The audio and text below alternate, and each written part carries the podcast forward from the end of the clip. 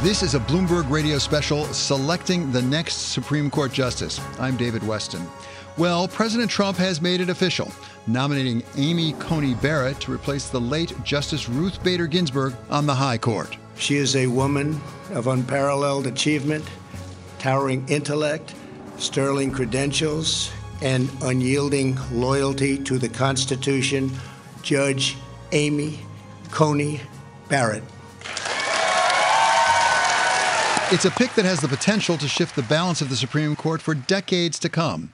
Over the next hour, we'll look at the implications, discuss the politics around the pick, and examine Judge Barrett's record. From her start as a clerk for Justice Antonin Scalia to her time on the bench of the Seventh Circuit Court of Appeals.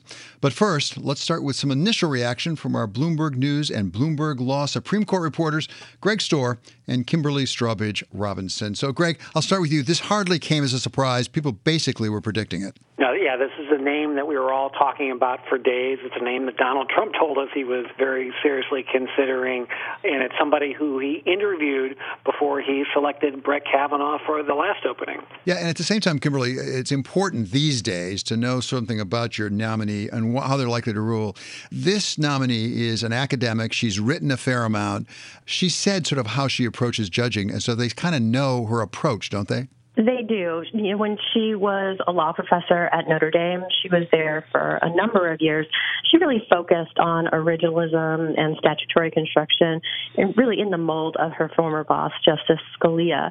And on the Seventh Circuit, while she hasn't been there that long, just since October of 2017, that has been her record on the court following those judicial ideologies.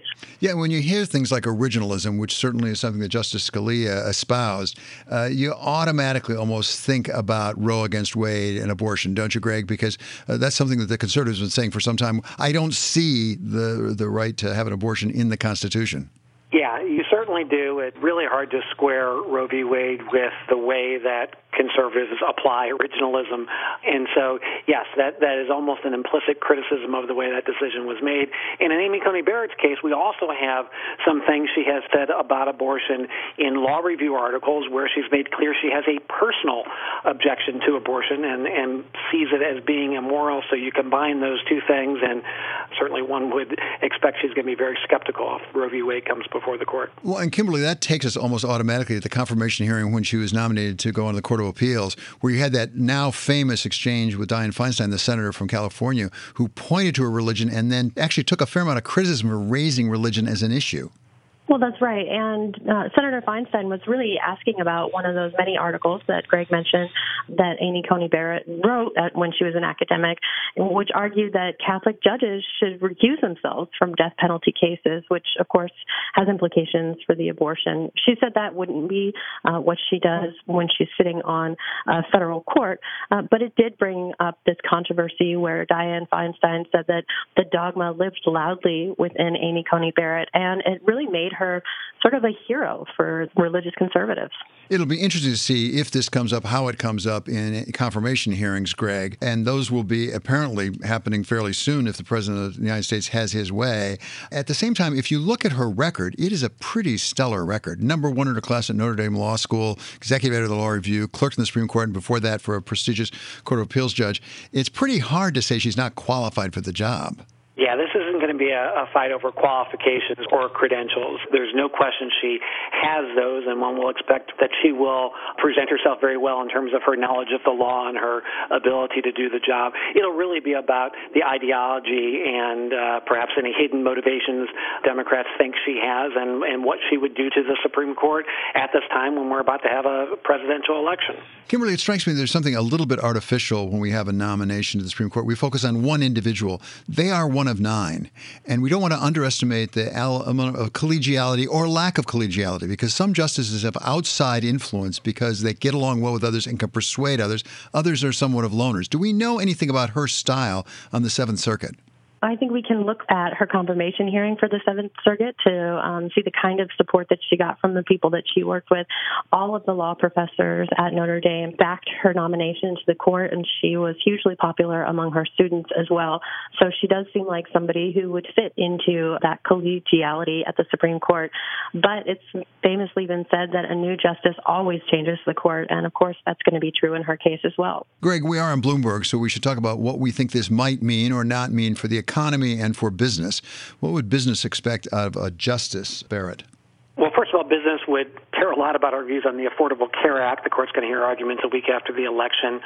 Depending on how that falls out, she may or may not participate in that case.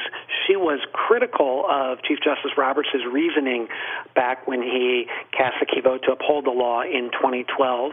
Not exactly the same issue before the court now, but related. And then, you know, she hasn't, because she's not on the D.C. Circuit, which handles so much of the regulatory issues, she hasn't had as much regulatory work as, say, Brett Kavanaugh did when he joined the Supreme Court.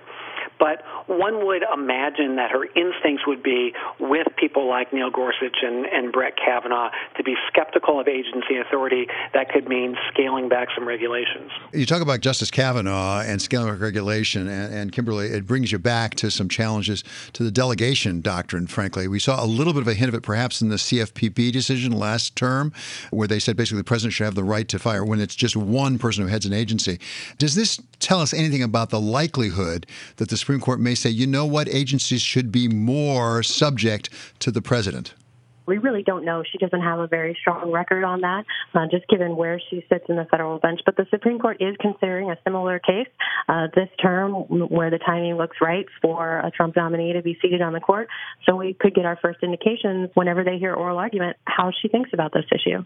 Many thanks now to Bloomberg News Supreme Court reporter Greg Stohr and Bloomberg Law Supreme Court reporter Kimberly Strawbridge Robinson. For more on the judge and the possible influence she could have on the High Court, welcome Leah Littman, professor of constitutional law at the University of Michigan. So, Professor, thank you so much for joining us. Let's start out first with maybe a disclaimer. I mean, you have served on the court as a clerk for Justice Kennedy. Maybe we should be a little cautious about how much we can predict about someone when they come a Supreme Court justice, because often they're not what we thought they would be. I think that that's right, although I do think that the parties, and in particular the Republican Party, have gotten a little bit better at selecting justices whose votes they can be more confident in. Yeah, fair enough. They, they, put a lot of work into that, actually. She did clerk for uh, Justice Scalia, uh, and uh, obviously he was an originalist, really believing you got to go back to the original language. She also, as I understand it, as an academic for some 15 years at Notre Dame Law School, wrote on the subject, and she embraces that doctrine. Explain how that could affect how she rules at the Supreme Court. So, under the doctrine of originalism, you are supposed to interpret the Constitution as it was originally understood when it was ratified. Um, so, using that methodology, Professor Barrett, or when she was Professor Barrett, authored law review articles explaining that under an originalist theory of the Constitution, decisions like Brown versus Board of Education, which held that segregation in public education is unconstitutional, might be wrongly decided. She also suggested that Social Security, as we know it, is unconstitutional and that the admission of the state of West Virginia was illegal as well. However, her scholarship was grappling with this question about what do you do when originalism points in one direction and the Supreme Court's cases point in another. And she did not purport to say what a judge should do under those circumstances. Instead, she was writing about how conscientious legislators should behave when they think that the original meaning of the Constitution points in one direction and Supreme Court precedent in another.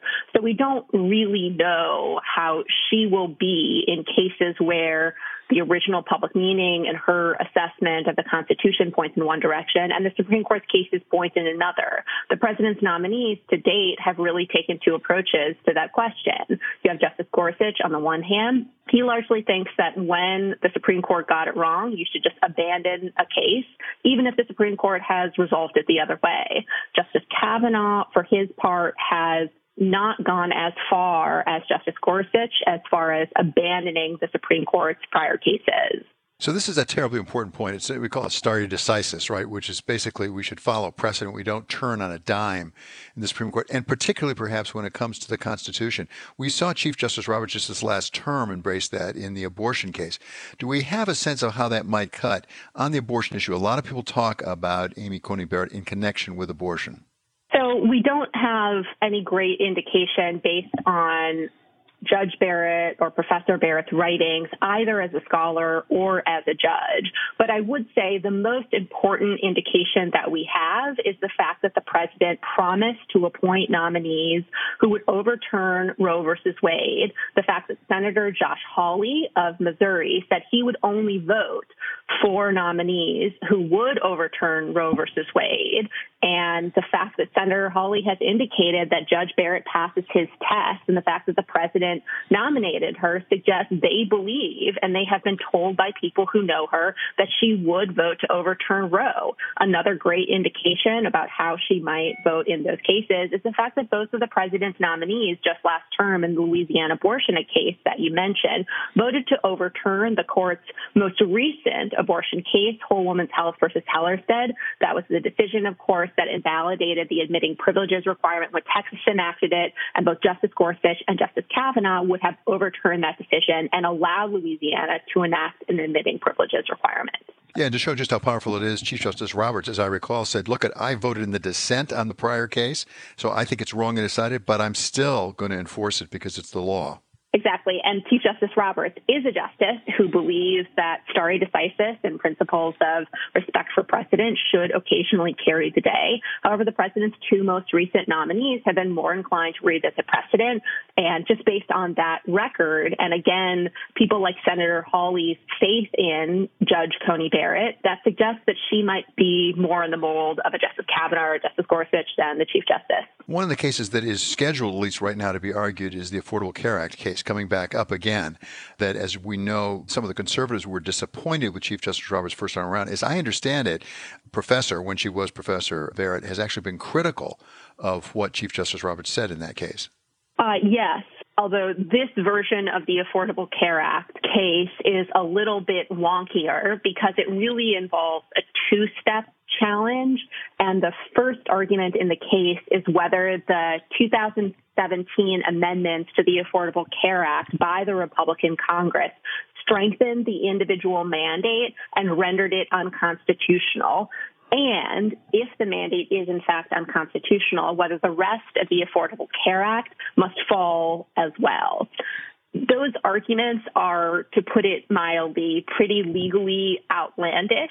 And so even if she disagrees with the Chief Justice's vote in the 2012 decision that upheld the constitutionality of the Affordable Care Act, that doesn't necessarily mean she would vote with the challengers in this case, although the fate of the Affordable Care Act certainly did become a lot more precarious mm-hmm. on Justice Ginsburg's passing mm-hmm. because to date, every judge who has been appointed by a Republican president right. has endorsed the challenger's arguments, finding that the Affordable Care Act as amended is unconstitutional and that some of the other provisions in the Affordable Care Act have to fall together with that, including its protections for people with pre existing conditions.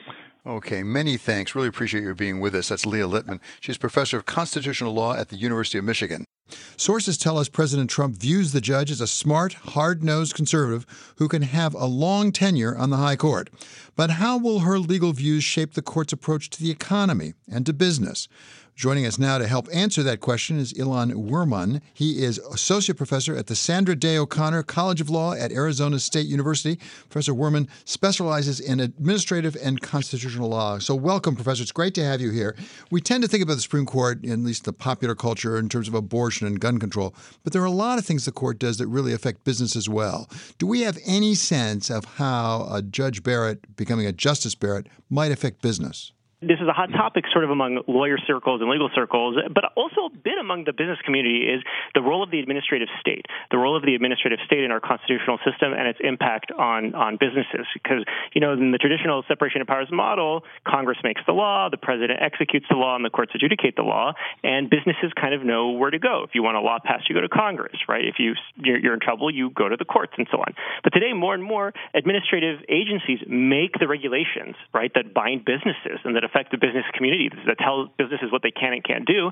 These regulations are made pursuant to really, really broad delegations of power from Congress. You know, Congress likes to pass statutes like, you know, there shall be clean air, and it leaves it up to the agencies to figure out, well, who has to pollute less, and you know, the costs uh, on businesses. And so we may see uh, some revival of some older doctrines like the non-delegation doctrine and, and other doctrines to try to rein in the, the administrative state. And and this has the potential to be a more business-friendly uh, environment as, as a result of that. So when you talk about the administrative state, you're talking, I think, largely about some of what we call the independent agencies, the FCC, the FTC, the SEC, that are appointed by uh, political people, but actually they have some tenure beyond that.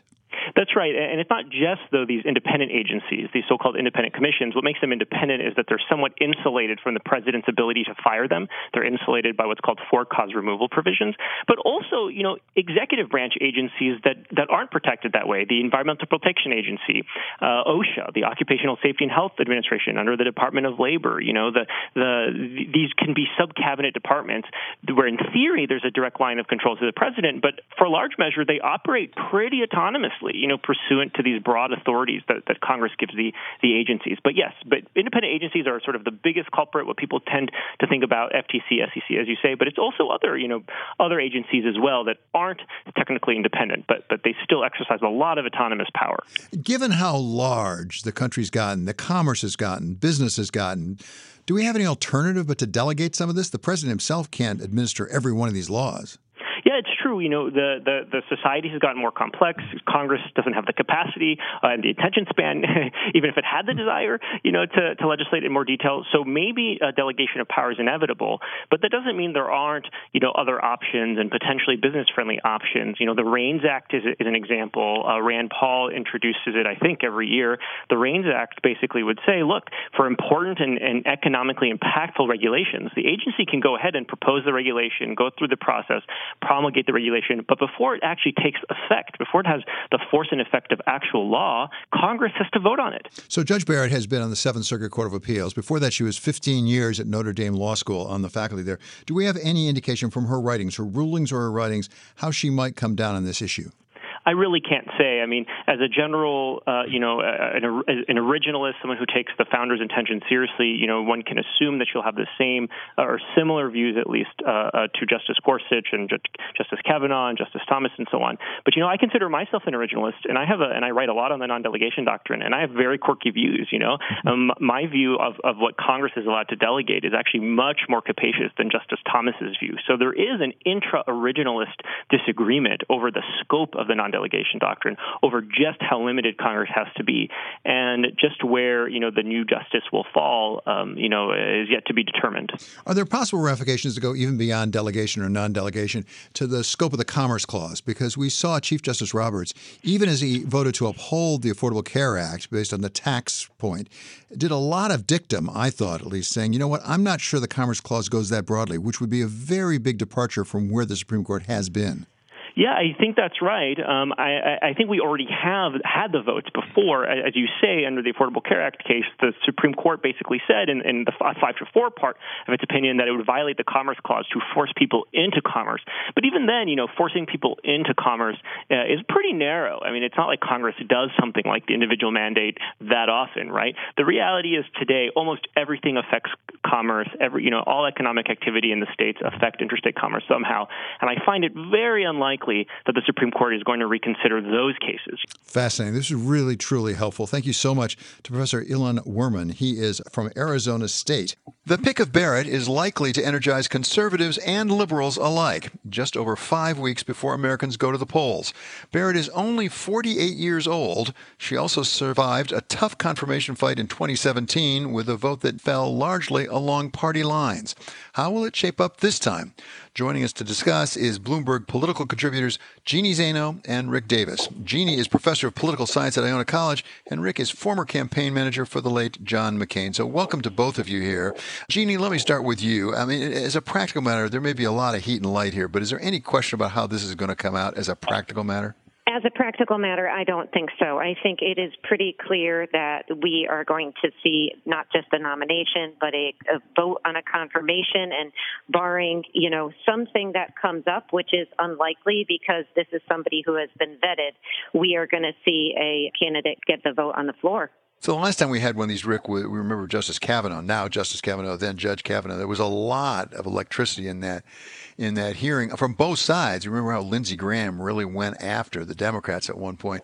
Uh, are the Republicans going to be really going after the Democrats, or given the fact that they have the votes, do they sort of lay low? Well, I think that they're going to lay low. They've already set the stage. Mitch McConnell, the leader of the Senate caucus of Republicans, has already said that much to do about nothing. Uh, this president gets to make his pick, and the Senate has already counted the votes, and he's got the votes to pass this. So he's going to play this out as it's a foregone conclusion and try to actually make the Democrats look like they're making much to do about nothing. One of the things that struck me in looking at the membership on the Judiciary Committee is you've got some senators up for reelections, and some of them not how it's going to come out. I mean, Lindsey Graham's the chair. He's certainly said how he's going to come out. But what about Thom Tillis? And even more important, maybe Joni Ernst from Iowa, Rick. Does she have to be a little careful about how she plays this? You know, look, I think all of them do. I mean, I wouldn't exclude Lindsey Graham from the list of people who have to pay attention to the politics of this.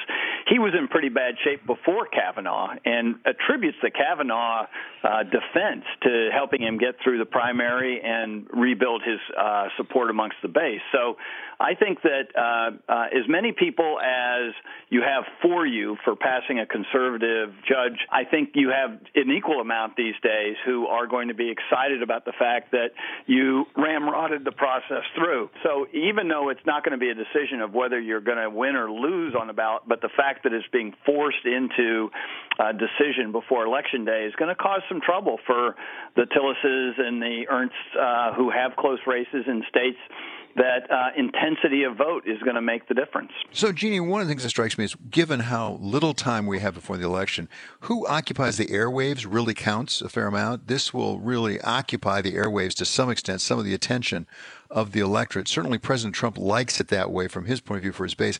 But what about Kamala Harris? She's on this committee too, and she's been pretty effective as a prosecutor, as it were, in these hearings before. Yeah, absolutely. We're going to see an awful lot of, of Kamala Harris uh, during this this period. I think, to your point, the president is quite happy that the focus has changed from something like COVID that he doesn't do well in the polls on to something like this, which he feels strongly, and the data seems to support this, does energize his base. But I think one of the real interesting questions here, when we're talking about somebody like a Kamala Harris or a Cory Booker, who's also on the committee, or you know, an, an Amy Klobuchar, is is this going to, for the first time maybe since the early 70s, really energize the left as well?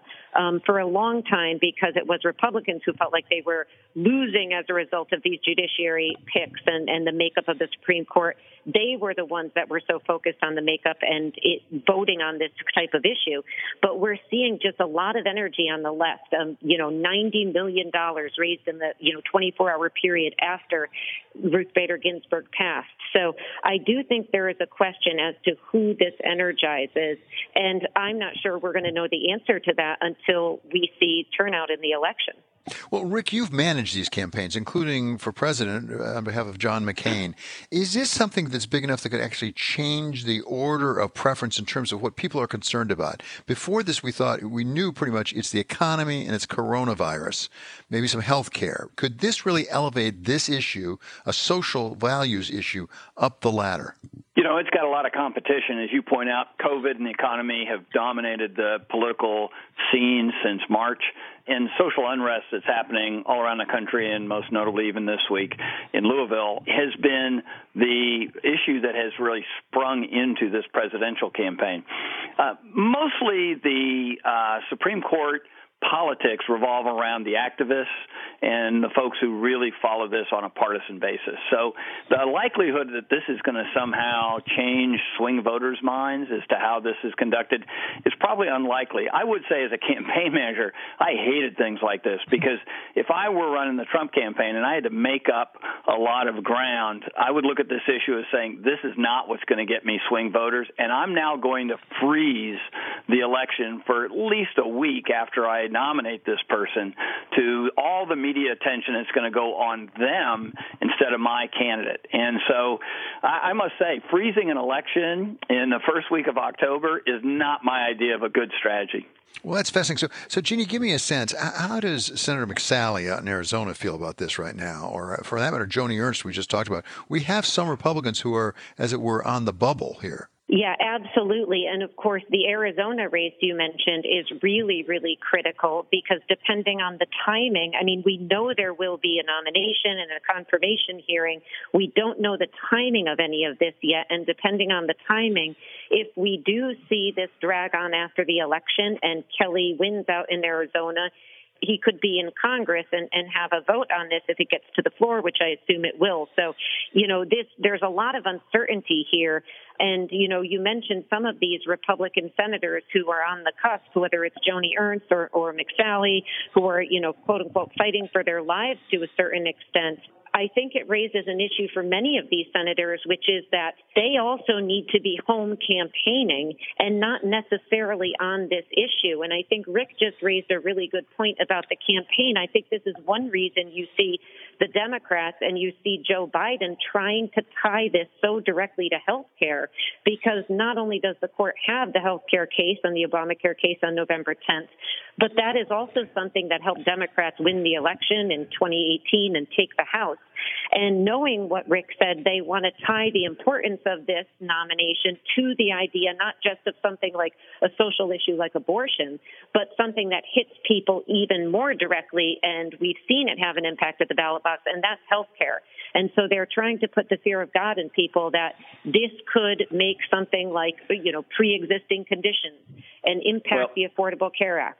Yeah, and I would I would just extend on that, Jeannie, that Amy uh, Coney Barrett is a big critic of ACA. She has been hostile to it throughout her career, and and the Republicans will make this a big deal that that this is their chance to use the court to undermine ACA, and a lot of suburban voters have been supportive of ACA, and so this is going to cut both ways, and and so it's going to be interesting to see how you know these swing voters react to this kind of uh, news.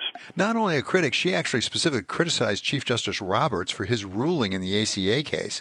So uh, it really sort of signals where she might well come out in this new challenge for, from the administration. At the same time, Rick, is this a little too fancy for voters just to get from the Supreme Court to the Affordable Care Act health care? I saw that Joe Biden's campaign did that just almost immediately, within 24 hours. That's where they were going with it after the yeah. announcement of Ruth Bader if, Ginsburg's if they death. They make this a placeholder for a debate on health care, they're going to be very happy at the Biden campaign, right? And so nobody's nobody uh, is trying to make a case that somehow the selection of a judge is going to somehow uh, on its own be an issue, but their their views on ACA, as you just pointed out, are pretty clear and, and undeniable. And so the Republicans will lean in and say, this is our chance to get rid of ACA. We haven't been able to do it legislatively, but we can do it, you know, through the court. In North Carolina, Donald Trump was out talking about ACA and his new plan, uh, once it's gotten rid of, that he'll implement. So you can tell both sides are girding for the emergence of health care as being the sort of October surprise issue. Finally, Jeannie, I wonder if in an election that already people were pretty motivated on, the one thing this ensures is people are going to vote, whether it's by showing up or by mail in. This is going to motivate, as I say, both conservatives and liberals potentially to make sure they cast a vote. Yeah, I, I think, you know, there's so many issues on the table right now that are so important to people. We're in the midst of a pandemic, obviously. You've got all the racial and social unrest. You've got questions about the, you know, the sanctity of your vote when you go in. And then, of course, you, you top it off with a Supreme Court, potentially the president having his third pick of the Supreme Court. And I think it really does energize people on both sides. I go back to the fact that because we have an electoral mm. college, it's really the moderate and independent voter in the middle that matters. And I think where they come down and if this motivates them is the real question to watch in places like Florida yeah. and North Carolina and Wisconsin and, and Michigan. The, and the polls suggest there aren't very many of those undecideds left. okay, many thanks now to Bloomberg political contributors Jeannie Zaino and Rick Davis. This is a Bloomberg Radio special selecting the next Supreme Court justice. Stay tuned to Bloomberg Radio in the days and weeks ahead for the latest on the fight to confirm Judge Amy Coney Barrett to the High Court. Plus, the latest on the race for the White House, including the first presidential debate this Tuesday night. We'll bring you live coverage and analysis starting at 8:30 Wall Street time on both Bloomberg Radio and television. Thanks for listening. I'm David Westin, and this is Bloomberg.